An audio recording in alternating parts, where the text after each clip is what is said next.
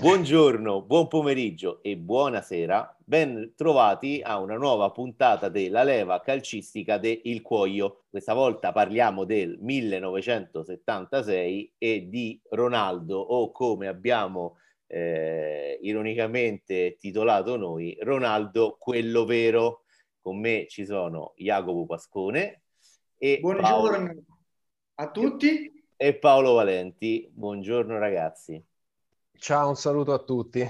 Allora, Ronaldo il fenomeno, Ronaldo quello vero. Io che ho un po' di anni da ricordarlo, mi sento di dire che Ronaldo ha rappresentato una cesura nella storia eh, del calcio, perché quello che ha fatto vedere lui, soprattutto con il suo arrivo in Europa nel 1994, al PSV Eindhoven eh, proveniente dal Cruzeiro, lui è arrivato al PSV Eindhoven, era minorenne e i compagni gli affidavano già i calci di rigore e i calci di punizione. Eh, quello che ha fatto vedere lui in campo eh, era qualcosa che io non avevo mai visto prima e mi sembra che fu perfettamente sintetizzato dallo spot della Pirelli. La potenza è nulla senza controllo. Eh, e lui univa incredibilmente potenza, velocità e tecnica, cioè lui faceva delle cose tecniche a una velocità che non si era mai, mai visto prima. Io arrivo a dire anche Maradona, eh, Pelé non facevano quelle cose alla velocità con cui la faceva Ronaldo, era una velocità che era resa necessaria dal fatto che i difensori erano eh, forti, tosti, preparati, veloci a loro volta. Allora, eh, io eh, prima preparando la, la, puntata con i colleghi del Cuoio dicevamo eh, c'è un Ronaldo pre-1998, ovvero il, la finale, eh, questo turning point potremmo dire della finale mh, dei mondiali e un Ronaldo post-1998. Cominciamo con il Ronaldo del PSV, del Barcellona, eh, dell'Inter. Paolo, cosa ci vuoi dire? Eh, voglio dire, Stefano, che tu in, in sintesi hai bruciato tutto quello che volevo dire io, usando peraltro le stesse identiche parole, snocciolate una presso all'altra come le avrei snocciolate io. Quindi questo eh, da una parte eh, è sintomatico del fatto che evidentemente Ronaldo, a noi che l'abbiamo visto, ci ha lasciato eh, dentro que- de- delle sensazioni e delle idee ben, ben precise e dall'altro è preoccupante perché adesso è difficile andare ad aggiungere qualche cosa, no scherzo. Eh, quello che posso dire è che eh, concordando pienamente con tutto quello che tu hai detto, soprattutto sul, sull'accoppiata, anzi sulla tripartizione tra eh, potenza, velocità e tecnica, che sono veramente la, la, la trinità calcistica unita nel, nel suo corpo. E, ehm, quello che è, che è, anche assolutamente vero eh, è che lui su, su, su questi aspetti eh, è stato eh, superiore eh, a, a, Maradona e a Pelé a livello di potenza, lui è stato superiore a Maradona e a Pelé, poi chiaramente tecnica, velocità, eh, quelle ce l'aveva anche Maradona, ma il fatto di, di, di combinare quella, quella potenza che, che, che sostanzialmente faceva i difensori impotenti. Io mi ricordo che uh, qualche, qualche, tempo fa incontrai eh, di persona Fabio Petruzzi e lui me, lo disse proprio chiaramente, mi disse guarda quando tu stai in campo e, e te lo trovavi contro, eh, non c'era niente da fare, se lui decideva di puntarti, di superarti, tu potevi buttarti per terra, scalciarlo, non riuscivi a prenderlo, quindi oltre ad avere questa padronanza di, di, di palla incredibile, aveva queste, queste due caratteristiche di velocità e di potenza che... Pre- rendeva inutile l'intervento dei difensori. E mentre appunto stavo preparando un po' questa nostra chiacchierata ieri, stavo facendo qualche giro su internet e ho trovato eh, questo stesso tipo di considerazioni che venivano fatte dai difensori della nazionale francese poco prima della finale del 98 perché chiaramente loro temevano soprattutto Ronaldo e, e, c'è questo video su internet nel quale parlano tra di loro Blanc, Leboeuf e, e non mi ricordo, ah, Desai. E, e, questi eh, dicevano le stesse cose che aveva detto Petruzzi, cioè ragazzi stiamo attenti perché eh, se questo comincia a andare in velocità e a saltarci c'è, c'è poco da fare, dobbiamo sperare di buttarlo giù, eh, ma non, non, è detto nemmeno che riusciamo a fare quello. Quindi ecco, io credo che eh, sia stato davvero eh, grandissimo ed è un peccato che poi i problemi fisici che ha avuto lo abbiano limitato, ma poi alla fine, se andiamo a vedere, non tanto nei risultati che ha avuto, perché poi lui paradossalmente è stato protagonista assoluto del campionato mondiale del 2002, vincendolo, vincendo il tipo di capocannoniere e arrivando poi alla fine dell'anno a vincere anche il pallone d'oro, quando diciamo dal punto di vista fisico, tra virgolette, era già stato compromesso. Eh, però ecco a livello di, di, era stato compromesso a livello di spettacolarità perché poi chiaramente essendo un, un chiamiamolo un genio calcistico riusciva comunque a tra virgolette ancora arrabattarsi abbastanza bene. Quello credo che sia stato la, per chi ama il calcio la, la cosa il rammarico più grande cioè il fatto che le, le sue ginocchia a un certo punto della carriera l'abbiano tradito e non è che gli hanno impedito di, di continuare ad avere i risultati che, che, poi ha avuto, però sicuramente con delle modalità meno, tra virgolette, belle rispetto a quello che poi ci ha fatto vedere all'inizio della carriera. Jacopo?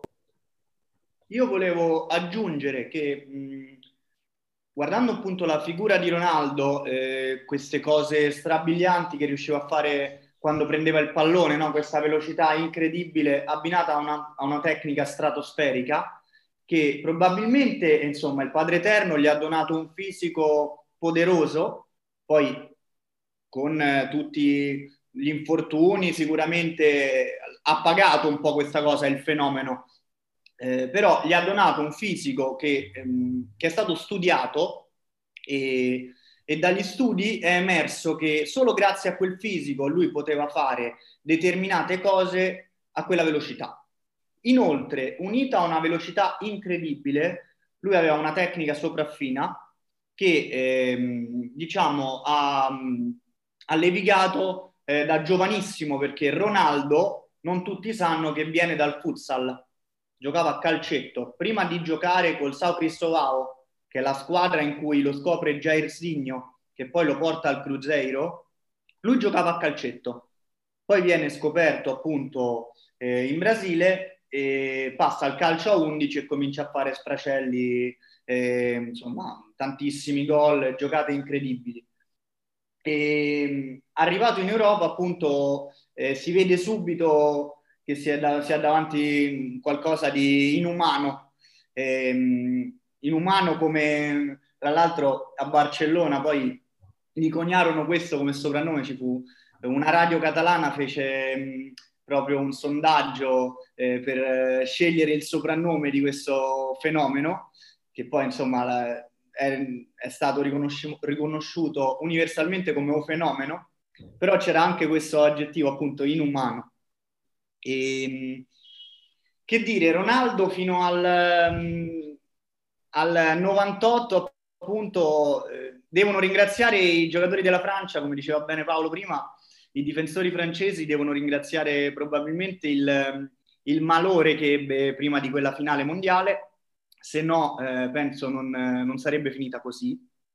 E, e una media gol strabiliante fino al 98 ai livelli di Messi e Ronaldo ed era un calcio differente perché comunque c'erano dei difensori, come giustamente dicevate voi, eh, più forti, più preparati, tecnicamente, fisicamente, si difendeva meglio, si segnava meno. Più ignoranti. Più ignoranti. Però a, senti- a, vedere la finale di Coppa UEFA del 97, eh, marcato da un certo Alessandro Nesta, che insomma non è l'ultimo arrivato, Nesta è, è andato fuori di testa per fare la rima quella sera, non lo riusciva a tenere. Paro- poi dichiarazioni di, eh, di Cannavaro, dei, dei più grandi, insomma Ronaldo vinceva le partite da solo, vinceva le partite da solo, tant'è che eh, segnava una media di un gol a partita perché al PSV eh, presenze, gol, eh, insomma una cinquantina di presenze, una cinquantina di gol. Al Barcellona segnò addirittura di più e decideva le finali perché le finali giocate le ha decise quasi tutte, a parte eh, il mondiale del 98 e se non sbaglio una Coppa del Re mh, vinta con um, col Barcellona che decise Figo. E timbrava sempre il cartellino, insomma, um, qualcosa di, di incredibile. E sì, forse mi, mi, associo al discorso su Maradona e su Pelé. Vabbè, calci differenti ovviamente, si andava più lenti eh, quando giocava Pelé, poi Pelé ha giocato in Brasile e, ehm, e quando giocava Maradona comunque in Italia, in Spagna. E, però Ronaldo probabilmente se non avesse avuto quegli infortuni, che poi tra l'altro lui si ruppe anche al PSV nel 96, eh no, prima forse, nel 95, eh, si ruppe e giocò mezza stagione. E se non avesse avuto poi quell'infortunio grave eh, con la Lazio, e que, que, che, insomma la ricaduta poi con la Lazio, quei problemi avuti con la maglia dell'Inter, probabilmente oggi saremmo parlando di un calciatore con cinque palloni d'oro, non so. E, cioè, c'è poco da aggiungere su Ronaldo eh, riguardo alle capacità e a quello che ha fatto vedere. E poi dopo il 98, gli infortuni, eh, uno anche analizzando i numeri in maglia nera-azzurra, lui 5 anni a Milano gioca solo 100, 99 partite, neanche 100, quindi sono, meno, sono 20 partite l'anno. Eh, purtroppo non, eh, non, è riuscito a esprimere tutto il suo potenziale perché se no veramente... E ha vinto anche poco forse per quello, per quello che era. Sì. Adesso qua eh, chiarisco una cosa, qui nessuno di noi è ortopedico, però mentre parlavate Paolo e Jacopo mi veniva mi è venuta in mente questa, questa riflessione. È stato un problema di telaio, ovvero Ronaldo andava troppo forte per quello che il corpo di un essere umano poteva sopportare. Ho letto prima un'intervista in cui Ronaldo racconta come quando lui si ruppe per la prima volta il tendine rotuleo non esisteva una casistica di questo infortunio a livello di calciatori professionistici.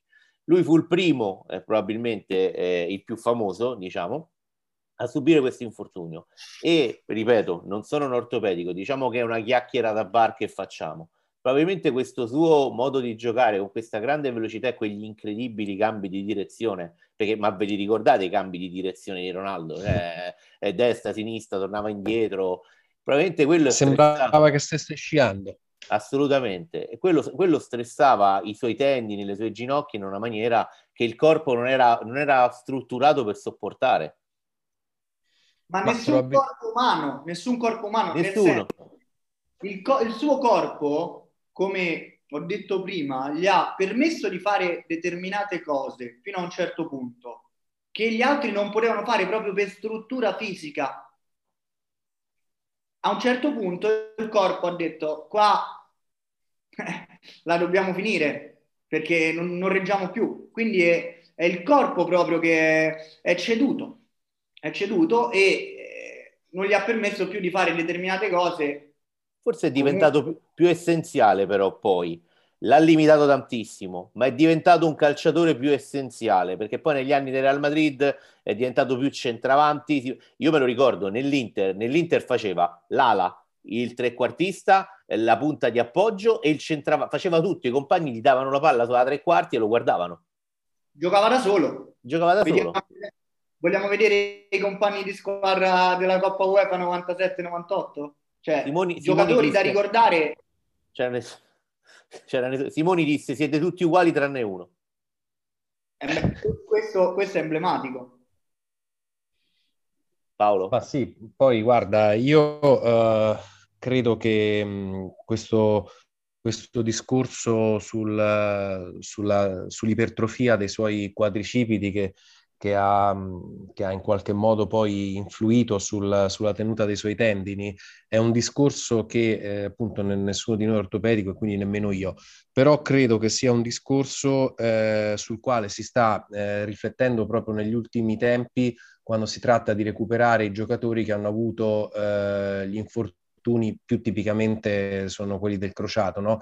Abbiamo sempre sentito dire che eh, la massa muscolare del quadricipite è molto importante per sostenere poi l'attività dei legamenti, eh, però è anche altrettanto vero che c'è un limite, c'è una misura, cioè se poi eh, è importante sicuramente avere un tono muscolare sostenuto per aiutare poi il, il, il ginocchio a funzionare bene, ma è anche altrettanto vero che poi dopo superata una certa soglia, quando la massa muscolare è eccessiva, diventa un peso che il tendine non può sostenere o comunque sostiene a fatica e quindi sì, probabilmente è questo quello che ha causato poi a, a, Ronaldo i problemi che ha avuto. E poi sì, come dicevamo prima, eh, il fatto poi dopo di non aver più potuto sviluppare quel tipo di, di fisicità l- lo ha, tra virgolette, costretto a utilizzare eh, maggiormente l'intelligenza calcistica. E quindi anche qui Stefano sono eh, pienamente eh, sincronizzato con te nel ricordare il Ronaldo post infortunio eh, che diventa molto più essenziale, che diventa molto più, tra virgolette, opportunista e che riesce a fare il ruolo del centravanti vero eh, con una efficacia che magari eh, prima non, non, aveva, nel senso che prima, come dici tu, correva a destra e a manca, date la palla a me, ci penso io, e, e gli riusciva in maniera incredibile. Quindi è, è per questo che ci siamo anche permessi tutti quanti di fare questi paragoni che così magari eh, all'inizio possono anche sembrare un po' irriverenti con, con Pelé e Maradona per la storia che hanno avuto e perché a livello di immagine hanno significato il calcio eh, di tutti i tempi. Però eh, io penso anche, proviamo a fare questo sforzo di immaginazione, no? proviamo a immaginare eh, un Ronaldo che riesce a fare tutta la carriera, non dico senza gli infortuni che ha avuto, ma magari avendone soltanto uno e quindi non dovendo subire quel calvario ogni volta. E provate a pensare che, che, che spettacoli ulteriori che avremmo potuto vedere e poi un ulteriore sforzo della fantasia, eh, una, un, proviamo a fare una sorta di ritorno al futuro, proviamo a cercare di immaginare un Ronaldo nel calcio di oggi, dal punto di vista fisico ci poteva stare serenamente, non avrebbe avuto nessun problema. Provate a pensare però con eh, il tipo di difensori che ci stanno oggi, che sicuramente sono molto meno eh, ruvidi eh, e facili da superare rispetto a quelli che ha dovuto incontrare lui, e soprattutto con le regole che ci stanno oggi, che appena tocchi la maglietta dell'avversario c'è una munizione, quindi uno che ti scappava in qualunque modo e adesso non gli puoi manco appoggiare la mano addosso avrebbe fatto veramente eh, l'Alberto Tomba dei campi di calcio perché davvero i dribbling che faceva lui eh, era come eh, se lui trovasse davanti a sé i difensori eh, come dei paletti, eh, era un po' per lui i difensori erano un po' come in allenamento le, le barriere fisse, no? E lui sapeva che c'erano, li saltava e questo era frustrante per, per, l'essere, per il difensore, perché sapevano che eh, a prescindere da quello che loro facevano, quasi sicuramente sarebbero stati saltati. Ecco, questa credo sia proprio la, la grandezza del, del Ronaldo vero, abbiamo detto vero sostanzialmente non perché vogliamo mancare di rispetto a Cristiano, che è un, altro calciatore eh, immenso, ma perché eh, è stato innanzitutto il primo dei due, il primo a manifestarsi con quel nome, e poi, e, e poi perché comunque davvero eh, ha, ha, fatto vedere delle cose che sembrano cose fattibili solo da, da, dai giocatori virtuali della PlayStation. Tra l'altro ci sono due, uh, ci sono tre cose che collegano uh, Ronaldo all'attualità. Una è una curiosità che mi piace dire, che la leggenda narra che a Barcellona eh, a marcare stretto Ronaldo e a impedirgli di distrarsi troppo con le discoteche, gli fu appiccicato addosso un giovane José Mourinho che doveva tenerlo sotto controllo e ci sono altre due situazioni della storia di Ronaldo che si collegano strettamente con l'attualità, eh, che mi sono venute in mente stamattina. La prima è che Ronaldo è stato una delle tante tarantelle di calciomercato che hanno coinvolto il Barcellona.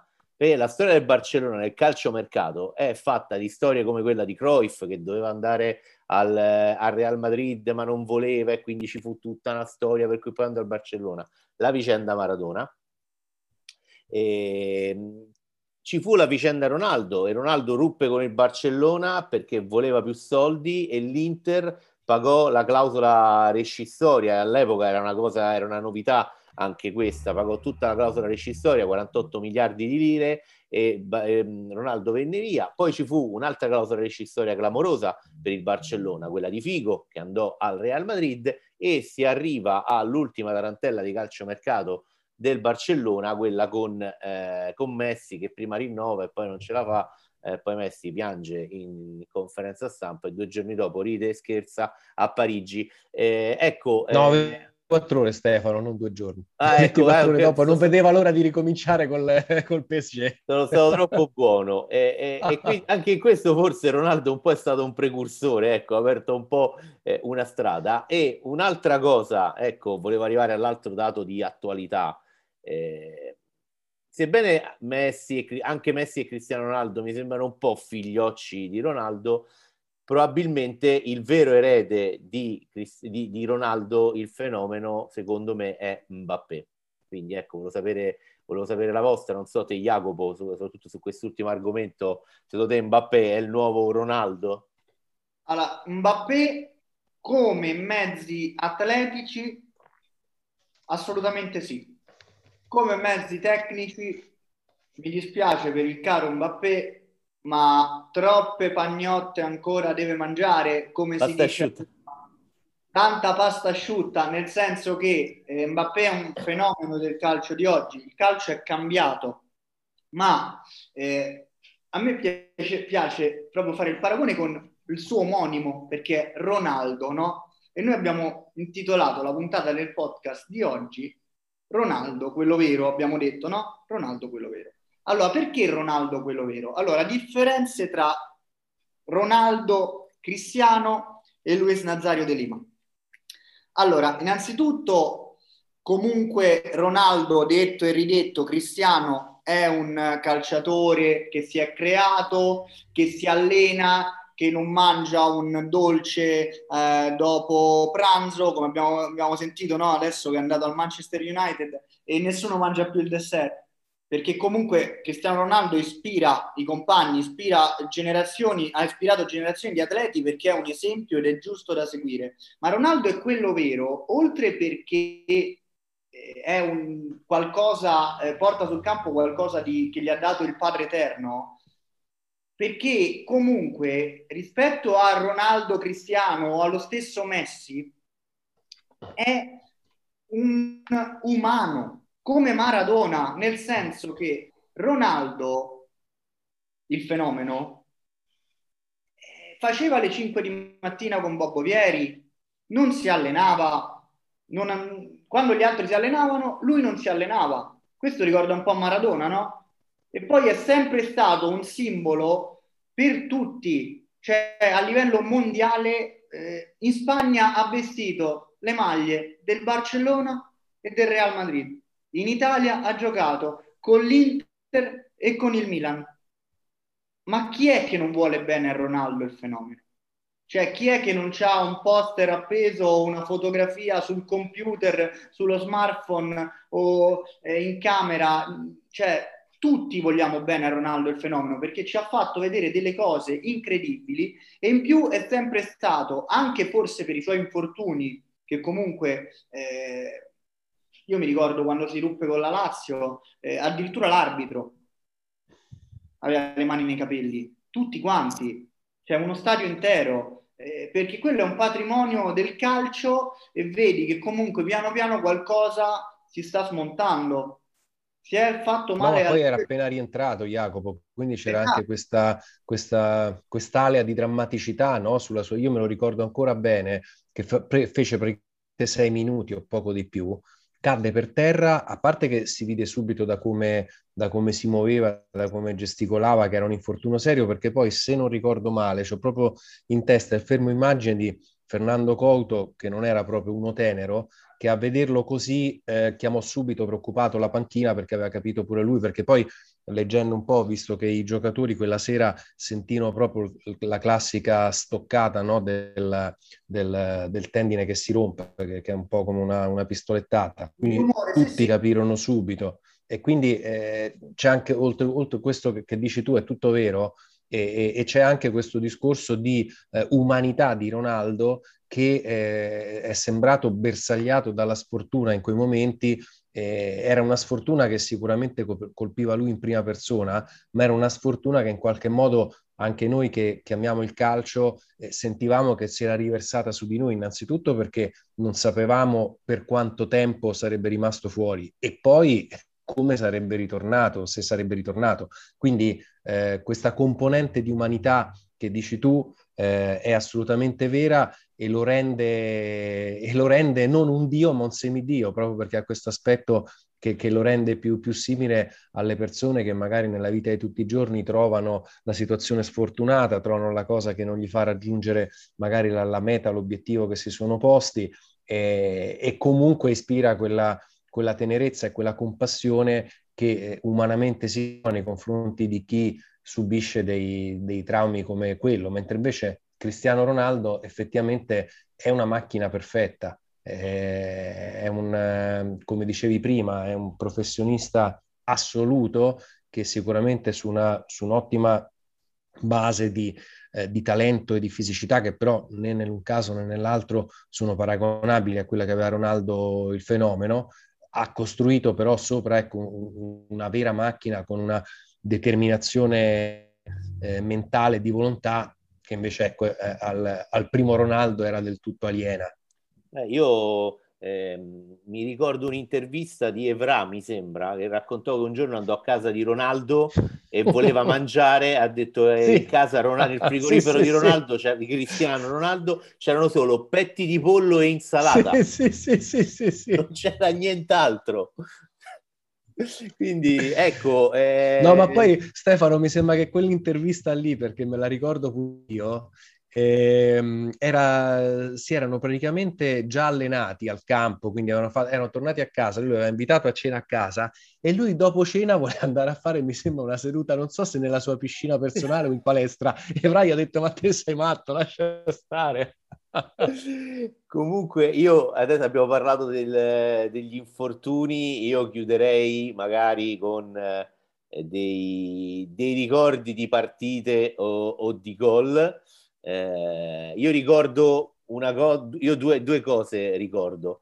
Eh, la prima è la finale di Coppa UEFA contro la Lazio, ma non le reti. Io mi ricordo un tiro che fa di esterno eh, che sfiora la traversa, che era una cosa che sembrava uscita da Olli e Benji e mi ricordo Roma-Inter 4-5 in cui con la difesa di Zeman capite bene quello che poté combinare, combinare Ronaldo eh, fu veramente ci fu anche un derby col Milan in cui praticamente umiliò Maldini eh, solo De Sai lo teneva in Italia. Eh, oppure col Parma di Turam e Cannavaro nel 97 un eh, Inter Parma 1-0 in cui Ronaldo giocò, giocò da solo eh, chiudiamo così, Paolo, tu che una partita, un gol.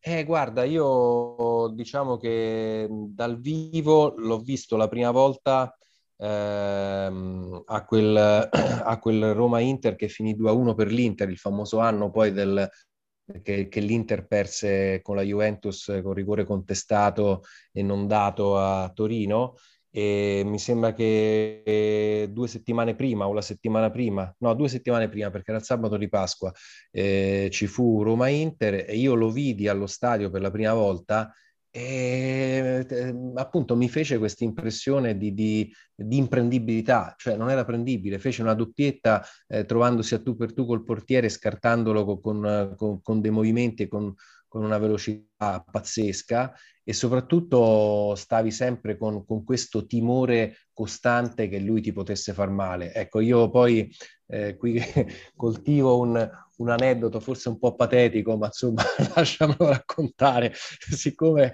nella mia insulsa, tra virgolette, carriera di difensore, quando ti trovi davanti uno che sai che dribbla bene, stai sempre tutta la partita un po' col patema, ecco, veramente lì ho capito che cosa potevano provare i difensori a doverlo affrontare. Jacopo? Io eh, prima di ricordare un gol ci tenevo a ricordare una cosa, che comunque alla fine nella drammaticità degli infortuni, ricordo, volevo ricordare il 2002, quando lui gioca l'ultima partita con l'Inter con eh, le lacrime dell'Olimpico e poi si presenta due mesi dopo e vince un mondiale. Ovviamente con Rivaldo e Ronaldinho vicino, non è che era un Brasile scarso, però comunque vince un mondiale, quindi volevo ricordare anche eh, il fatto che alla fine è riuscito a, a risalire da, dalle ceneri perché eh, quella, quella, quella, quella fu una tragedia dell'Inter il 5 maggio. E poi vinse il pallone d'oro. Mentre per i gol voglio ricordare... Scusa, vince il mondiale ma fa doppietta in finale, sempre per la ah, cosa che dicevi tu prima. Fa due, ne, ne mette due in finale, tra l'altro. Fa, fa doppietta in finale a Cannes, 8 gol nel mondiale, e poi diventerà nel 2006 il miglior marcatore della storia dei mondiali, superato da Close eh, nel, eh, nel, quando ha vinto il titolo la Germania proprio in Brasile. E, fa doppietta, fa, si presenta tra l'altro a quel mondiale con, eh, con quei capelli osceni. Con quel triangolino e lui osceno. Per, non far parla- per far parlare i giornalisti dei capelli e non fargli ricordare gli infortuni, disse proprio questo. Esatto. e, per i gol io volevo ricordare una delle partite più belle secondo me della storia del, della Champions League, Old Trafford, con il Real in maglia nera, una tripletta al Manchester United, in campo dei nomi incredibili perché era il Real dei Galacticos ed era lo United dei vari Van Nistelrooy, Beckham, insomma una partita memorabile. E ricordo uno di quei gol segnato da Ronaldo eh, da fuori area con un destro secco, un tiro fortissimo. E, e niente, questo una, una, delle partite più belle della storia della Champions proprio è stata votata così. E, mm, e quella sera Ronaldo insomma fece tre gol. E, e fece questo tiro potentissimo da fuori, ricordando anche che Ronaldo, oltre ad essere bello esteticamente, quindi eh, dribbling, doppi passi, eh, era concreto da morire. Cioè, non, arrivato davanti alla porta, voleva segnare. Non voleva... Sì, giocava in verticale. Un tocchetto, eh, non, non gli interessava magari lui la cosa bella la faceva prima, magari ti faceva il tunnel perché era l'unico modo per passare, allora te la faceva passare in mezzo alle gambe. Eh, ci sono dei video su YouTube eh, con gli skill di Ronaldo che da, da, mettersi le mani nei capelli, insomma. Eh, volevo ricordare questo, quel, quel Manchester United Real Madrid 3-3. Allora, la leva calcistica del cuoio eh, su eh, Ronaldo, quello vero, eh, finisce così. Eh, è un anno di cui io credo torneremo a parlare nel 1976 perché ci sono stati altri campioni nati in quell'anno. Vi ricordo che potete trovare il cuoio eh, tra le pagine del Corriere dello Sport eh, e di tutto sport. Eh, che ci trovate sul sito internet del eh, Guerin Sportivo. Eh, se vi è piaciuto il podcast, eh, condividetelo. Se, anche se non vi è piaciuto, condividetelo e magari fateci sapere attraverso i canali social dove ci trovate, su Instagram, su Facebook, eh, su Twitter, su Telegram. Scriveteci, fateci sapere la vostra opinione. E niente, ci ritroviamo alla prossima. Io saluto Jacopo Pascone e Paolo Valenti, due grandi giornalisti e collaboratori del Cuoio. Da Stefano Cocci, alla prossima. Ciao ragazzi. Ciao. Ciao a tutti.